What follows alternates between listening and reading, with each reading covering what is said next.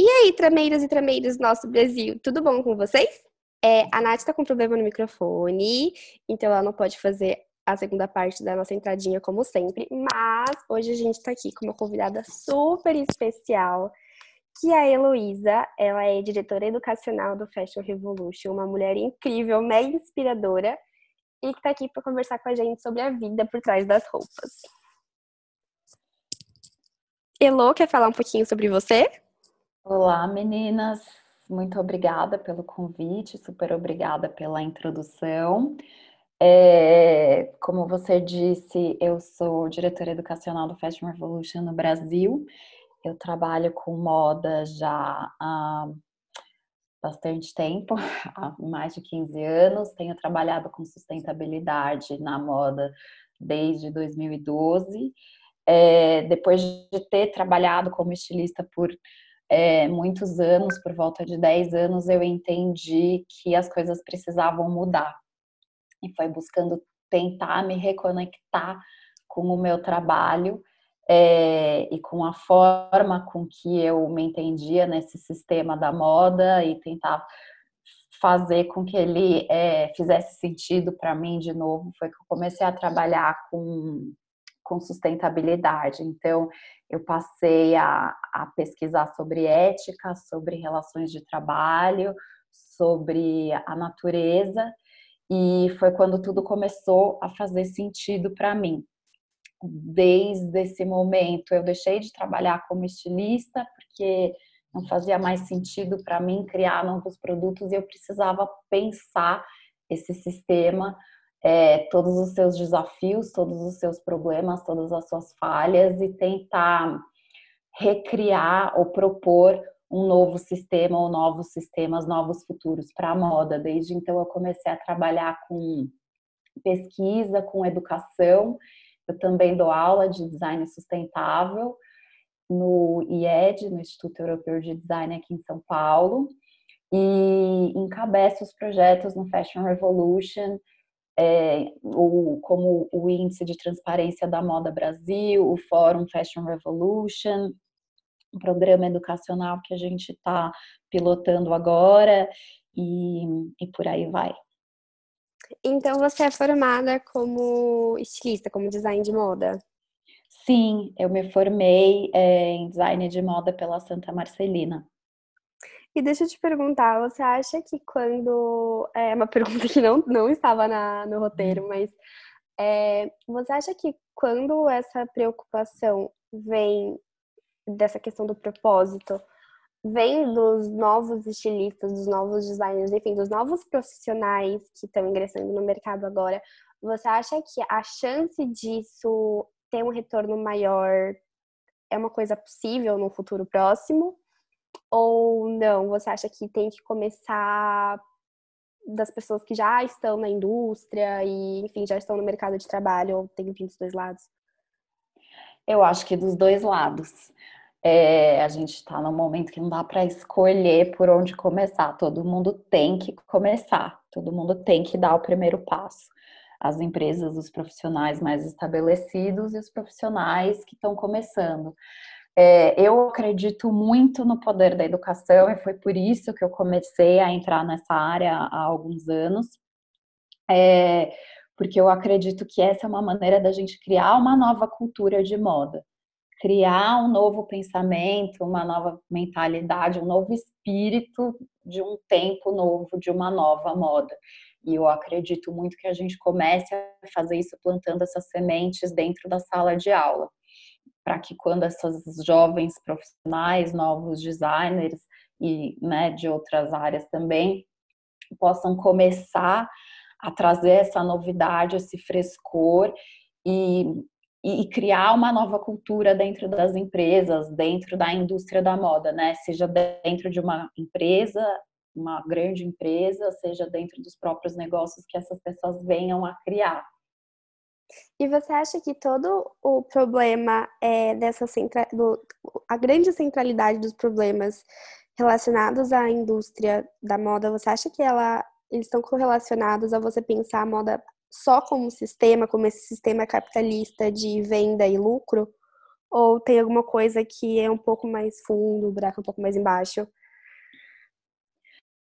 É, sim, né? Eu acho que não tem como a gente destacar a indústria da moda, a maneira como ela opera, como os negócios operam na indústria, sem entender que ela faz parte de um sistema econômico global, é, sem entender que ela faz parte de um sistema capitalista é, que prevê inicialmente que para que uns ganhem muito, outros têm que ganhar muito pouco. Então ele tá, tá pautado num desequilíbrio aí financeiro, né, num desequilíbrio econômico, num desequilíbrio de, de poderes que permeia por toda a cadeia da moda. E então, esse... acha que é fruto de um sistema econômico que a gente tem hoje, talvez? que a gente tem hoje, que tá, que mostra cada dia mais que ele está falindo, que uhum. ele não sustenta as pessoas, ele não sustenta o planeta, ele não sustenta a natureza, ele não vai conseguir continuar se sustentando por muito mais tempo. Então a gente tem uma um modelo de desenvolvimento, a gente tem uma ideia de progresso que não são é, reais, porque elas não são factíveis para todos os países. Né? O mundo está distribuído entre os países que se intitulam desenvolvidos, principalmente no norte global, e os que são denominados subdesenvolvidos ou em desenvolvimento, principalmente no sul global, é, que nunca vão alcançar os modelos e os padrões estabelecidos de desenvolvimento. Né? Então, essa ideia de, de progresso de que países do sul global tenham que se espelhar nos países do norte global é uma verdadeira ilusão. Uhum. Esse modelo de progresso que alguns países atingiram não funciona para todos os países. Sem contar que a gente trabalha com uma ideia de lucro infinito, de crescimento infinito, quando o nosso planeta é finito, os nossos recursos naturais são finitos o que dá base né, para produção, para energia, para né, o extrativismo. Então, assim, é, a gente tem uma, uma matemática burra nesse sentido. Total. Agora, sobre a pauta mesmo, que é a vida por trás das nossas roupas, qual que você acredita que é a importância da gente saber quem faz as nossas roupas, quem nos veste, né? É, no Fashion Revolution, a gente incentiva que todo mundo pergunte para as marcas que consomem quem fez minhas roupas, porque a gente acredita que esse é o primeiro passo para a gente começar a revelar uma cadeia de produção que é bastante complexa, porque é muito ramificada. Ela é uma cadeia longa, ela é uma cadeia globalizada. Então, tentar revelar e resgatar e lembrar que existem pessoas por trás do que a gente veste, que as roupas não nascem nas prateleiras, é o primeiro passo para que a gente comece a enxergar com um pouco mais de transparência toda essa cadeia e valorizar quem faz todos os produtos que a gente usa. É uma maneira de humanizar essa cadeia é, que acaba que acaba se perdendo, né? Todos esses rostos, todas essas mãos, todos esses corações que vão se perdendo aí numa longa cadeia global.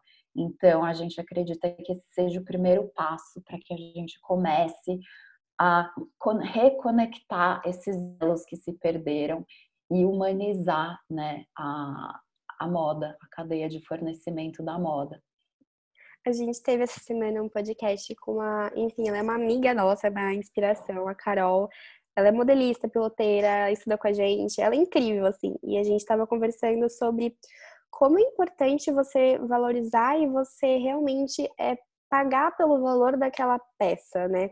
Porque eu acho que toda essa lógica do sistema capitalista, ela acaba por querer baratear, baratear, baratear, baratear, e a mão de obra vira uma coisa quase que insignificante nesse todo nesse processo. E eu acho que a gente, como estudante de design, você que foi estilista, a gente sabe como é complicado e trabalhoso é você construir uma peça. E eu, eu acho que talvez falta um pouco disso na cadeia como um todo, que é você, que você falou, humanizar quem faz essas peças e realmente ter reconhecimento de que não é uma coisa fácil você enfim, fazer todos os processos de construção de uma peça de roupa. É, eu acho que falta informação e falta transparência. informação para que as pessoas, os consumidores, saibam o quão trabalhoso isso pode ser, entendam o real valor disso. E para isso, é, a gente precisa de transparência, transparência nos processos, transparência nas relações, transparência nos diálogos, para que seja realmente possível enxergar esse passo a passo, para que seja realmente possível enxergar todas essas etapas e todas essas pessoas envolvidas. E aí elas caminham de mão dadas, né? A transparência, uma comunicação efetiva, porque informando, se as pessoas estiverem munidas de, de informação de qualidade, elas conseguem fazer escolhas de compra mais inteligentes e mais conscientes. Entendi, faz total sentido. A gente tem um, um termo que eu e a Nath a gente cunhou faz alguns meses, que a gente chama de cota de valor, que é basicamente quando as marcas elas fingem, fingem ser ou apelam ser é, inclusivas ou transparentes ou para um propósito que não está intrínseco verdadeiramente nessas marcas. E você acha que agora, com toda essa questão que a gente está passando, essa problematização que a pandemia está causando e com essa coisa latente que a gente está tendo de realmente querer abraçar causas verdadeiras e marcas que têm um propósito. Você acha que vai ter um distanciamento maior dessas marcas que realmente têm um valor intrínseco e dessas que elas tentam falar que tem só como um golpe de marketing para poder tentar vender, enfim? É, sim, o famoso greenwashing, né? Greenwashing, social uhum. washing, cause washing e todos os washings que a gente tem visto. É, eu espero de verdade que essa crise que a gente está vivendo hoje seja realmente um divisor de águas. É, e eu acho sim que é o momento de, de, se, de quem não é se tornar transparente, das marcas pensarem na relação com que elas têm, na relação que elas querem construir com seus é, consumidores, com seus públicos, né? Eu acho que, que falar a verdade, eu acho que ser honesto, um diálogo aberto, honesto nesse momento, vai ajudar muito a, a, construir a imagem da marca com seus consumidores, com seus parceiros, com seus possíveis investidores, com, com esses outros atores, né, os stakeholders, é, com quem essa marca se relaciona. Porque hoje o momento não é de venda, né? Tem marcas que continuam vendendo, tem marcas que pararam as vendas 100%, tem marcas que estão vendendo só online, tem marcas que estão vendendo cupons para conseguirem manter, se manter e manter suas redes de fornecimento nesse período de crise, é, para que elas possam entregar depois, né? Então, eu acho que, que tem esse momento da preocupação financeira e da subsistência, por conta disso da própria empresa, mas eu acho que é um ótimo momento para começar a fomentar essas relações e esses diálogos mais próximos e mais honestos com todos esses públicos, porque eu acredito muito que essas marcas que tiverem, é, que conseguirem fazer isso, são as que vão sobreviver, são as que vão fidelizar, né, digamos, os seus, os seus públicos aí de uma outra maneira que não seja só por meio da venda de produto. Eu acredito totalmente nisso que você falou, totalmente, totalmente, totalmente. E eu tava até esses dias vendo uma Ai, uma ela é cool hunter e ela tava falando Ai, apelem para você, marca, é pedir para sua piloteira fazer um vídeo e não sei o que, não sei o que lá. E eu fiquei pensando quanto disso não tem um, esse tal golpe de, de venda, assim, né? E eu acho que é importante a gente ter esse discernimento. Uh, a minha última pergunta, as meninas estão mutadas, não sei se o microfone delas agora estão funcionando não, mas a minha última pergunta, ela está relacionada à independência da mulher. Ah, a gente sabe que a inserção da mulher no mercado de trabalho muito foi durante a Revolução Industrial por meio das fábricas, onde, enfim, as mulheres executavam esses cargos de costura, pilotagem, modelistas. E hoje a gente, como a gente falou, a gente vê muito é, dessa questão da, dessas mulheres, desse trabalho não ser valorizado. Mas você acredita que, como hoje é, a mulher está inserida nesse mercado de trabalho da costura, pode estar tá correlacionado à independência dela? Não sei se eu consegui ser muito clara. É, bom, primeiro a gente tem que entender que a indústria da moda é majoritariamente feminina. A média da mão de obra é, aqui no Brasil de mulheres é de 75%, enquanto no mundo é de 80%. Então, ela é majoritariamente formada por mulheres. O que não quer dizer que essas mulheres estejam em cargos de liderança. Uhum. O que não quer dizer que as mulheres estejam é, ganhando os mesmos salários do que os homens ocupando os mesmos espaços, o que não quer dizer que essas mulheres é, estejam seguras e não estejam sofrendo abusos de diversas naturezas. Então, isso mostra uma discrepância muito grande. Enquanto 75% das mulheres ocupam a cadeia da moda, só no máximo 15%, 10 a 15% ocupam os cargos de liderança. Então, quando a gente fala do, do, papel da mulher nesse espaço, nesse sistema, a gente tem que falar da luta sobre a equidade, da luta é, para a igualdade, é, da luta para o empoderamento, da luta no combate aos assédios é, e abusos que as mulheres sofrem ao longo de toda a cadeia, desde morais até sexuais. E a gente tem que falar nas condições onde a maioria dessas mulheres encontram e de como o trabalho é um trabalho justo é, e mulheres é, podendo ser empoderadas por meio dele se tornam independentes e se tornam autônomas. Então, quando a gente fala dessas mulheres, grande parte delas é chefe de família. Então, a, a, indústria da moda ela emprega muita gente, ela emprega muitas mulheres, mas a gente precisa entender como essas mulheres estão sendo empregadas e que, em que condições, porque de fato é, essa geração de renda é bastante importante para autoestima, para autonomia, para independência financeira delas, para que elas também possam criar é, um ambiente de maior igualdade é, e equiparidade na sociedade dentro das casas delas. Tem um projeto que eu gosto Oi, muito. Peraí, gente. Oi, gente. Desculpa, eu só consegui entrar agora. Eu, tenho, eu quero comentar um negócio com a Elo. Você estava falando agora dos seriam chefes homens. E realmente eu estava vendo uma empresa também, ela estava mostrando quem eram os chefes de pilotagem, chefes que estavam comandando a costura, e eu fiquei abismada que todos eram homens. E exatamente isso, eu fiz um, estava fazendo uma pesquisa sobre feminismo na indústria têxtil, e eu vi essa grande porcentagem de mulheres, e aí eu, quando eu vi essa, esses stories que a empresa estava fazendo, mostrando só homens. Eu, fiquei, como assim? O que está acontecendo? Né? É muito triste isso. Eu acho que a gente tinha realmente que colocar as mulheres mais no poder de chefia.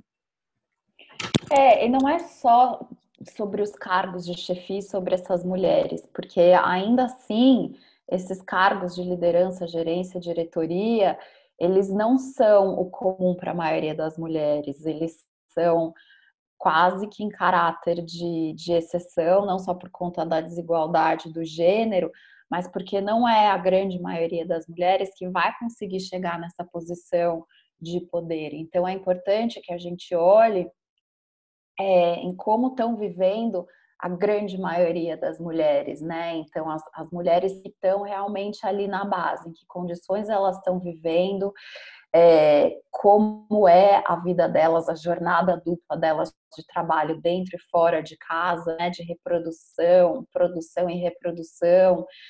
Então, eu acho que é importante que a gente consiga olhar para os dois lados, entender os dois lados e entender onde estão os grupos mais vulneráveis, né? porque aí a gente está falando também é, de um recorte não só de gênero, mas de um recorte racial, por exemplo. Então a gente vai, vai desvendando aí camadas de vulnerabilidade é, dentro da questão do gênero. Sim, a gente tem que valorizar mais. E eu tava, uma coisa que eu tava pensando, é, com esse fechamento das, das, ai gente, fugiu a palavra, da, das fronteiras do Brasil, tudo, a gente vai ter, acabar tendo uma valorização maior da indústria brasileira, né, da confecção brasileira. Mas, mesmo assim, a gente não vai valorizar o trabalho, porque é, a gente, eles vão querer competir com o preço lá de fora, porque mesmo valorizando aqui de dentro, o preço de lá de fora é mais barato. E, assim, o que, que a gente pode fazer para competir e valorizar o trabalho ao mesmo tempo? É, eu não, entendi, não sei se eu entendi muito bem, porque você falou de fechar a fronteira, mas vai continuar aberta? É, eu tô falando, não, eu tô falando que, que por causa do coronavírus, todo mundo teve que fechar a fronteira.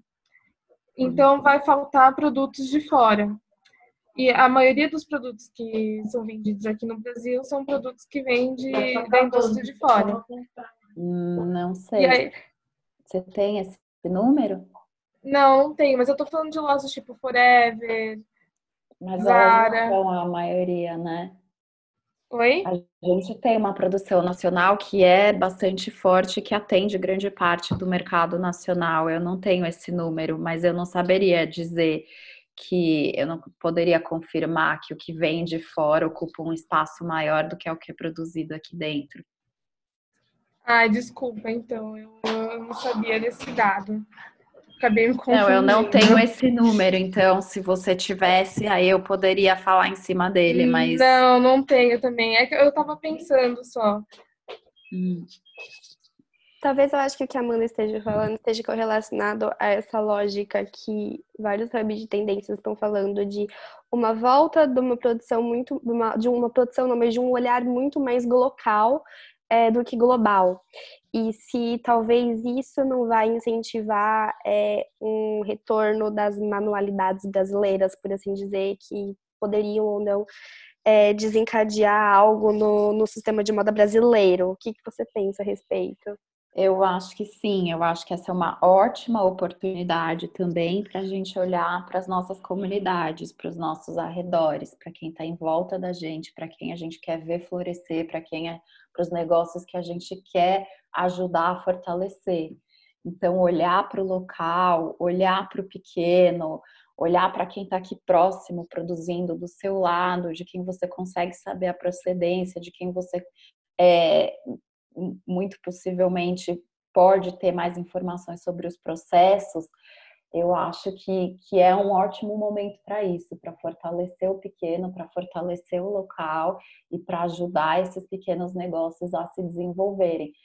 E, e claro, olhando para dentro, a gente começa a ressignificar muito da cultura do Brasil que está se perdendo pode ser perdida para sempre com relação a tradições, é, culturas regionais, técnicas locais, saberes locais, né? Muitos que são passados de geração para geração. Então, quando a gente começa a olhar para dentro, a gente começa a desvendar um universo que para muitas pessoas é desconhecido. Perfeito, Elo, é isso. É, meninas, vocês têm mais alguma pergunta, Nath? Não, eu só ia comentar que é isso mesmo que eu estava tentando me expressar, mas eu acabei não conseguindo. Foi, foi Ai, perfeita a resposta. Então, conseguimos? Conseguimos, Sim. foi isso. Muito obrigada, Elo, de coração. Obrigada, meninas. E um muito obrigada ao Fashion Revolution por ter topado. A gente agradece. Obrigada, obrigada. a vocês. E vocês, ouvintes que estão ouvindo a gente, participem da semana do Fashion Revolution, que vai acontecer online. Eu tenho certeza que vai estar incrível. Do dia 20 a 26 de abril. É isso, gente. Muito obrigada. Obrigada, Elo. Obrigada a vocês. E um beijo. Um beijo.